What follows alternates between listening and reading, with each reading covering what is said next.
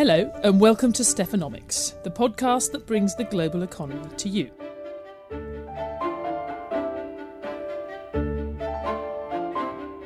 Talking of the global economy, I wonder have you thought much about France recently? I bet the last time you really paid it any attention was about the second half of last year, watching pictures of angry French people in high vis jackets, les gilets jaunes, rioting on the streets and generally causing trouble for President Emmanuel Macron. His poll ratings collapsed, and many decided that le Macronisme c'est fini. He ended up giving in to some of the Gilets jaunes' requests, including an extra 10 billion euros worth of targeted tax cuts. Nice for the recipients, but not a great result for the Western leader who was supposed to be turning the tide against populism. But that was then. This week, the French have been hosting the G7 meeting of finance ministers and central bank governors, and you have to say that France and the French economy are looking better than most. I went to Paris beginning of this week to find out more. In this episode, we're going to play you two interviews from that trip. The first with the French finance minister himself, Bruno Le Maire, and the second with Laurence Boone, the extremely smart chief economist of the OECD. Now, Monsieur Le Maire is known for being a mischievous finance minister. He sometimes likes to make a splash. I think when I spoke to him in his grand office at the French Treasury, he didn't want to make many waves with the G7 coming to town. But see for yourself. Listen to first the edited interview with him, and then hang on for a more candid take on France and the state of economics from Laurence Boone.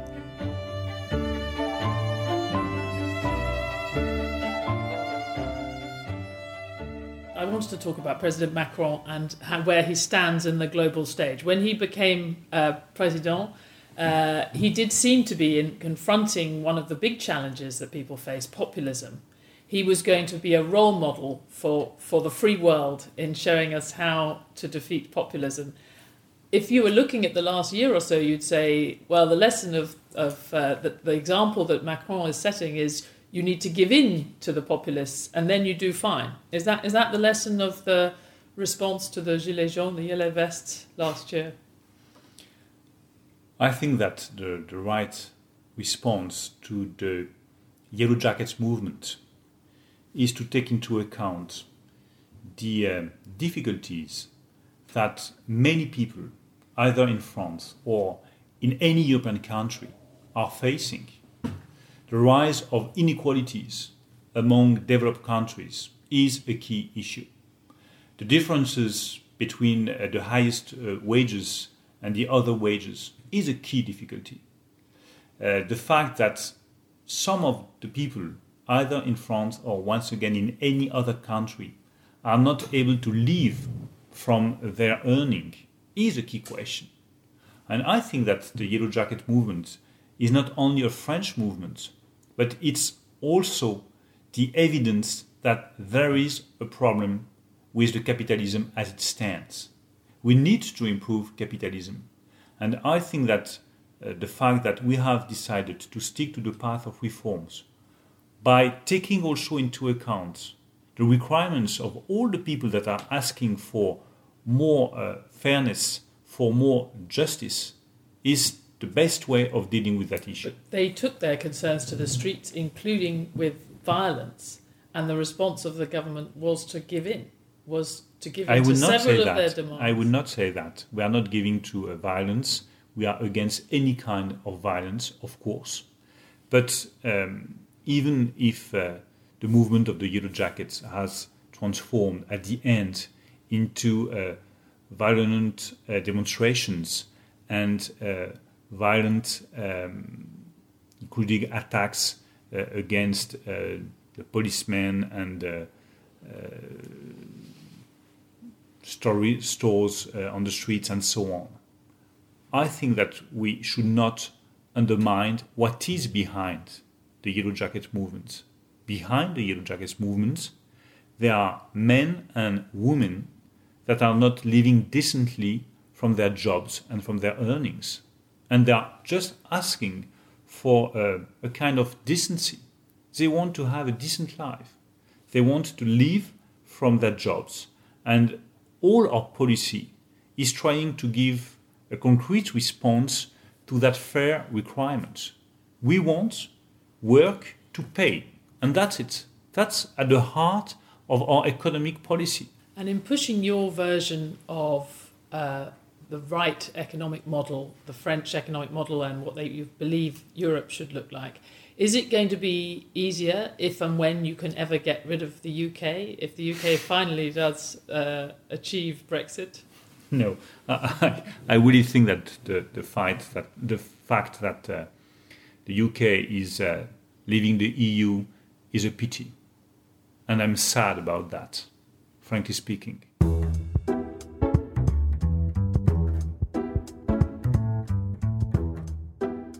France is, is, hosting this G7, and uh, it looks like uh, luck is on, on France's side at the moment. There are things that have been failures in the past, like failures to, to boost exports significantly over the years, um, a failure to, to rein in borrowing and debt. And now, if we look this year, both of those things look like strengths. France is, is less exposed to the trade wars and actually has loosened fiscal policy potentially just as other people are starting to say their economies need a bit more support. So, are, are, you are you a model for the rest of the world, or just very lucky? I would not say that we are a model, and I would not say that we are lucky. I would just say that uh, we are strongly willing to uh, improve the competitiveness of the French economy, and I think that with Emmanuel Macron, we have taken the right decisions. We have taken the right decisions by um, transforming our uh, taxation system, by uh, improving our uh, labor market and by taking all the required decisions to support our uh, enterprises and our SMEs. So I think that we are on the right track. We have very concrete results. I mean that the level of growth is a satisfying one, even if we can do more and that we can improve that situation. We are reducing the level of unemployment in France, so we are on the right track but we are fully determined to uh, stick to the path of uh, reforms uh, for the sake of having better results. When you think about the things you want to change, it does look like this summit is going to be hijacked by the big internet companies. There's been much discussion around from Donald Trump tweeting, criticizing the French proposal for taxing these big internet companies uh, on their trade in the country. Um, but also, you have talked about the, the concerns around Libra and uh, the Facebook's uh, proposed new currency. So, do you think that's going to end up dominating everything? I think that's a key issue, and it will dominate not only the summer, but I think that uh, all this issue of the um, digital giants will dominate the um, economic debate for the next decade. I think that's a key issue. And you should uh, also mention the fact that the US administration has decided to uh, impose a penalty of uh, $5 billion uh, on uh, Facebook, which is a clear signal of the necessity of putting more regulation among the uh, internet giants and the necessity to build together a fair regulation for the internet giants. Then there is a question of the currency, the so-called Libra, the, uh, the project from uh, Facebook. I think that we have to be very cautious.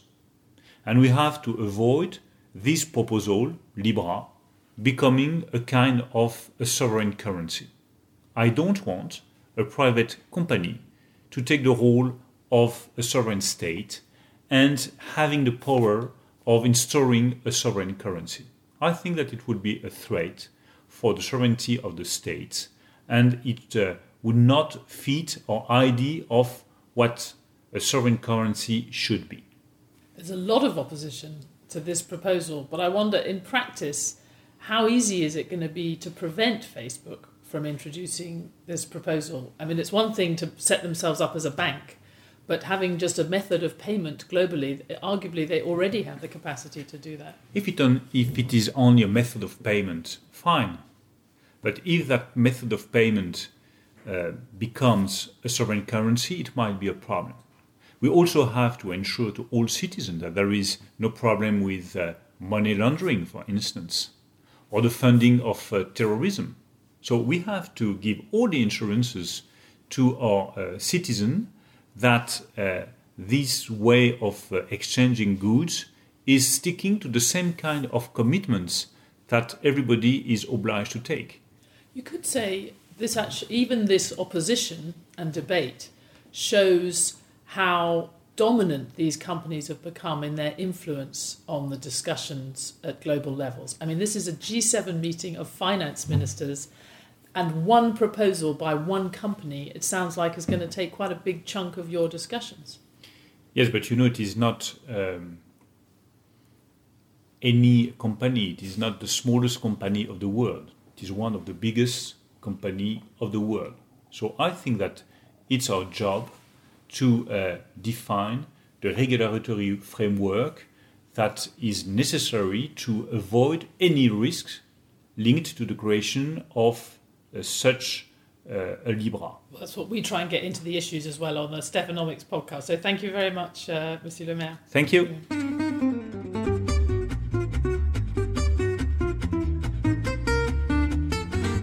So that was Bruno Le Maire, the French finance minister, speaking just before the G7 meeting of finance ministers and central bank governors that he was hosting in Chantilly in northern France.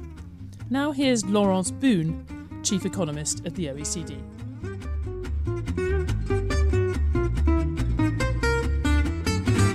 Laurence, uh, welcome to Stephanomics.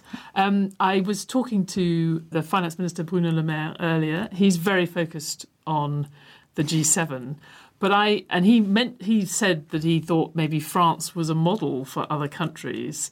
I thought if they are a model, it's by luck. You know, hmm. you've had years of not managing to really significantly increase their net exports and their success in the global trading system, not really getting on top of their debt and their borrowing, as OECD and others have hmm. often told them to do, and most recently giving in to the populists, giving them quite a lot of money to make them go away. Do you think that is a model that the rest of the world should follow? Ignore ignore the OECD advice on lots of things, and mm-hmm. you'll end up uh, coming smelling of roses.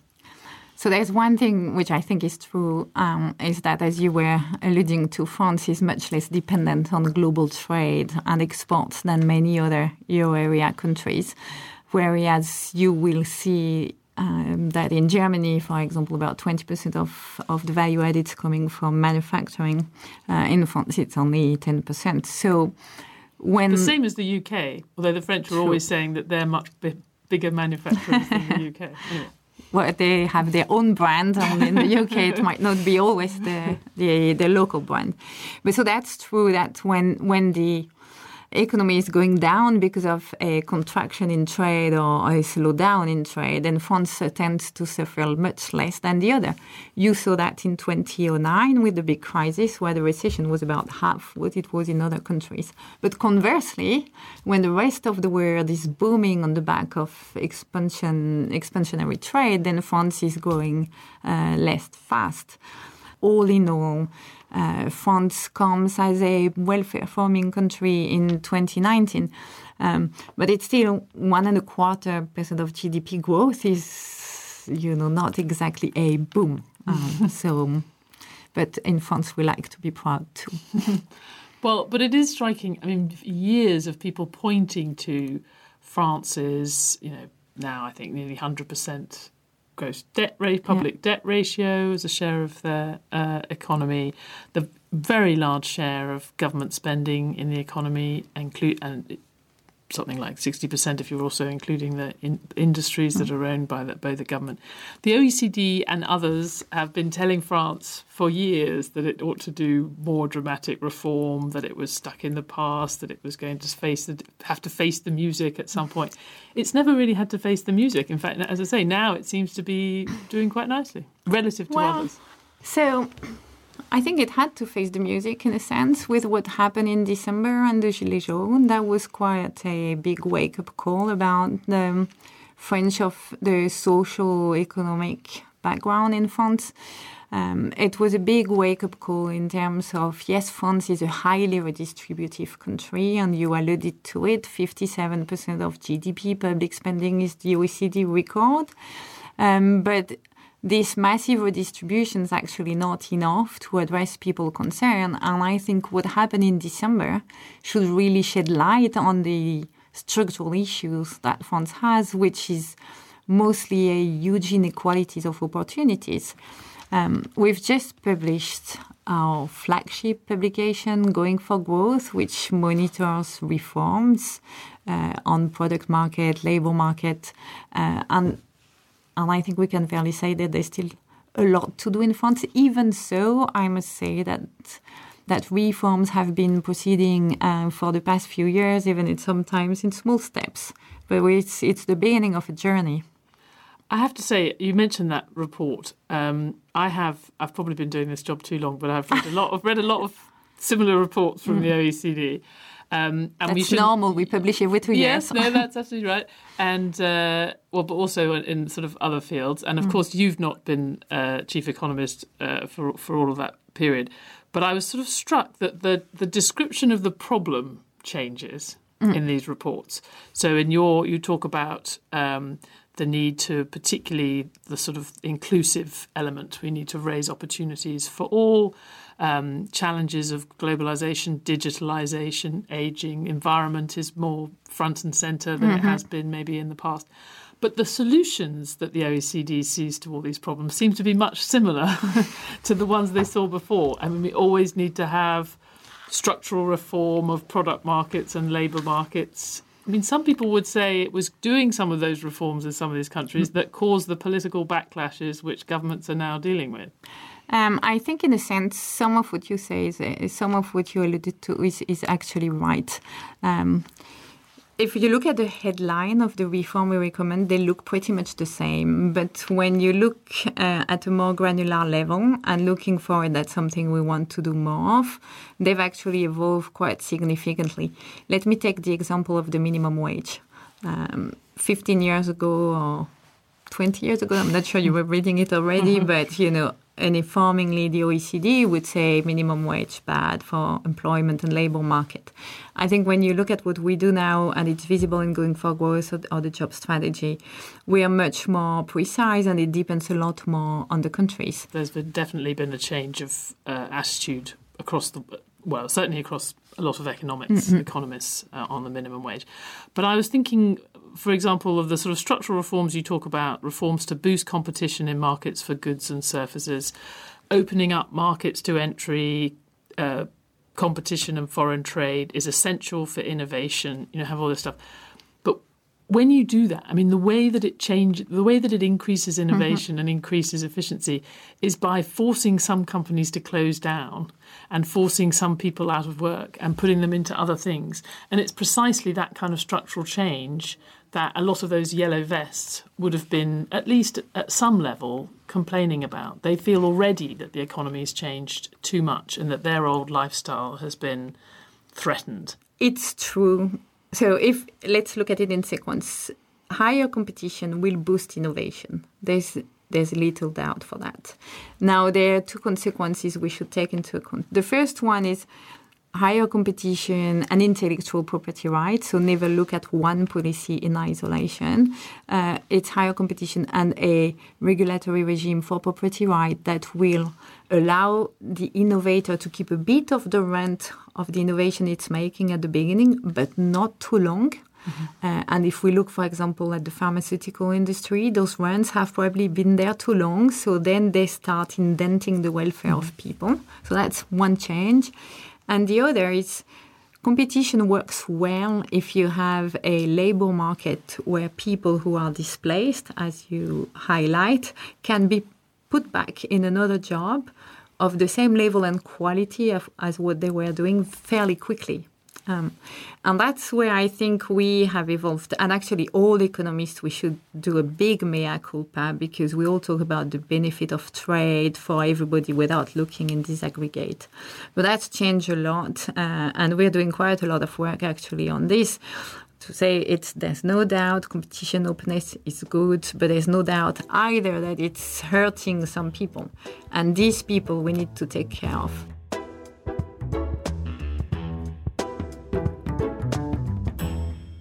Especially if we look at the very low level of interest rates around the world and the fact that people expect them to remain low for, for long term structural mm-hmm. reasons, at least for a while.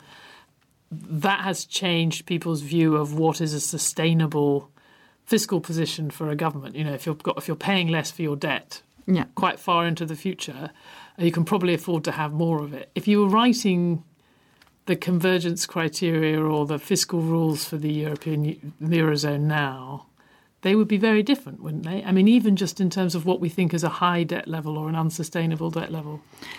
So I, I, agree with you that it would likely be different and that the very low rate for a long time changes things. At the same time, I think what we don't hear enough in this debate is the initial what the initial level of debt is for some countries. Um, and some of them have very high debt and some of them we we still, uh, and I think rightly so, recommend that they should actually be careful to how much debt to they, they've got. Um, the just great, to put it in context, sorry, but just if Yeah. we look, you mentioned the Japan example. I mean, Japan, it turns out now has had you know well over two hundred percent of GDP debt. We've always had a sort of thing in our mind that once you get into three figures, once you get sort of to a hundred, uh, that's when things start to get uh, beyond the pale. I mean, do you think even that has changed if we're looking at the Japan situation or not? So I think Japan's very specific, not only because that's gross debt. If you look at the net debt to GDP ratio, it's it's a lot lower. Also, it's got a very special uh, labor market where everybody's employed, even if you know they don't have a job of the same intensity from one worker to ano- another. The cohesion of the society is very different from what we see in Europe. Um, the advantage or the comparative advantage of Europe should be that there is a euro area which is hanging all these nation states together and means that from a whenever one acts on a policy level, then it has an impact throughout the regions, and that should minimize the positive or negative effort that anybody has to do. Uh, and I think that's where governments need to get back to discuss. It's in their common interest. What surprised me uh, talking to Bruno Le Maire is there's going to be a whole chunk of the G7 finance ministers devoted to talking about just one company's proposal for a digital currency or a new global currency, the Libra. Um, Facebook only produced this proposal a matter of weeks ago, and yet you have some of the most important finance ministers in the world spending quite a lot of their time focused just on that. Are we getting to the point where these companies are as important or more important than some of those G7 countries?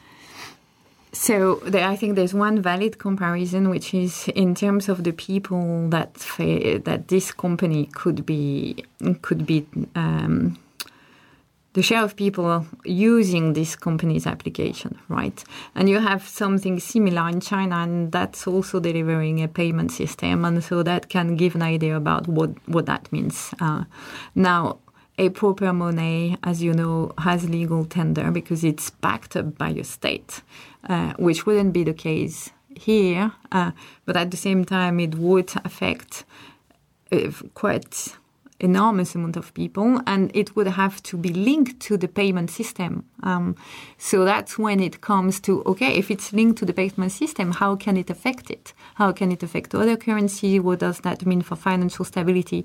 And in that respect, I think it's. Uh, uh, it's not only normal, but it's for once, as you were saying earlier, it's very rapid reaction of finance ministers. So it's great that they're talking about this at the G7. Yeah, and finally, you did mention uh, this question of whether we're uh, responding fast enough to climate change and to changing our economy around to meet. I think there's probably universal agreement that we're not. Uh, any of us responding quickly enough. But I wonder whether you've thought about. We talked before about the sort of reforms that have long been proposed in the OECD and having to go back and maybe tweak them to make sure that they're not having uh, inequitable consequences, you know, to think about the political economy. Are you also thinking about that for the environment? Because it struck me that a lot of, you know, there's, I'm not sure I know the answer to whether, you know, combating climate change is going to be progressive or regressive uh, for the income scale, but I'd kind of, I think it's sort of important to know. No, you're absolutely right. So I, I can't give you the results because we've actually launched this um, a few, at least on my side, a few weeks and months ago. But what we are trying to do is exactly that. Look at what type of investment, which investment compared, com, combines are we with a carbon tax, which one we know this has implication and the Gilets jaunes are here to remind us of that. Uh, the speed of the transition, how fast do we want to go? what does it mean for people's job? Because if you were in a coal mine, you're not going to do the same, or a nuclear plant, it's not the same as working windmill. How do you connect? The energy, the renewable energy you're creating, what implication for the territories that, uh, and all of them are going to be affected. So it's a, it's a massive work we've we've started, and I'll give you the answer next well, time I'm, we meet. Well, I'm very, well. That's very encouraging. I'll have to make an appointment soon because yeah. uh, I am glad to hear that. But I'm a bit worried, if you, with all with the greatest respect, that the OECD is not always the fastest to reach its conclusions on these grand questions. So. Uh, so keep putting pressure on us. we will look forward to getting the answer, but I think it's something we're going to talk about more on this programme. Laurence Boone, thanks very much for coming on. Thank you, Stephanie.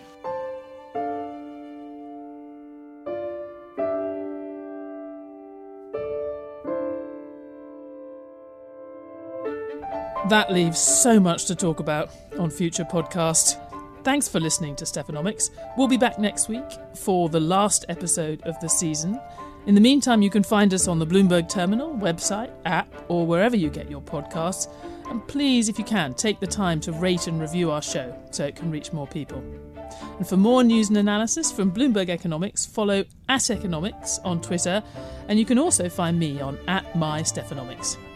This episode was produced by Magnus Henriksson, with special thanks to William Horobin in Paris, Bruno Le Maire, Laurence Boone, and Lawrence Speer of the OECD.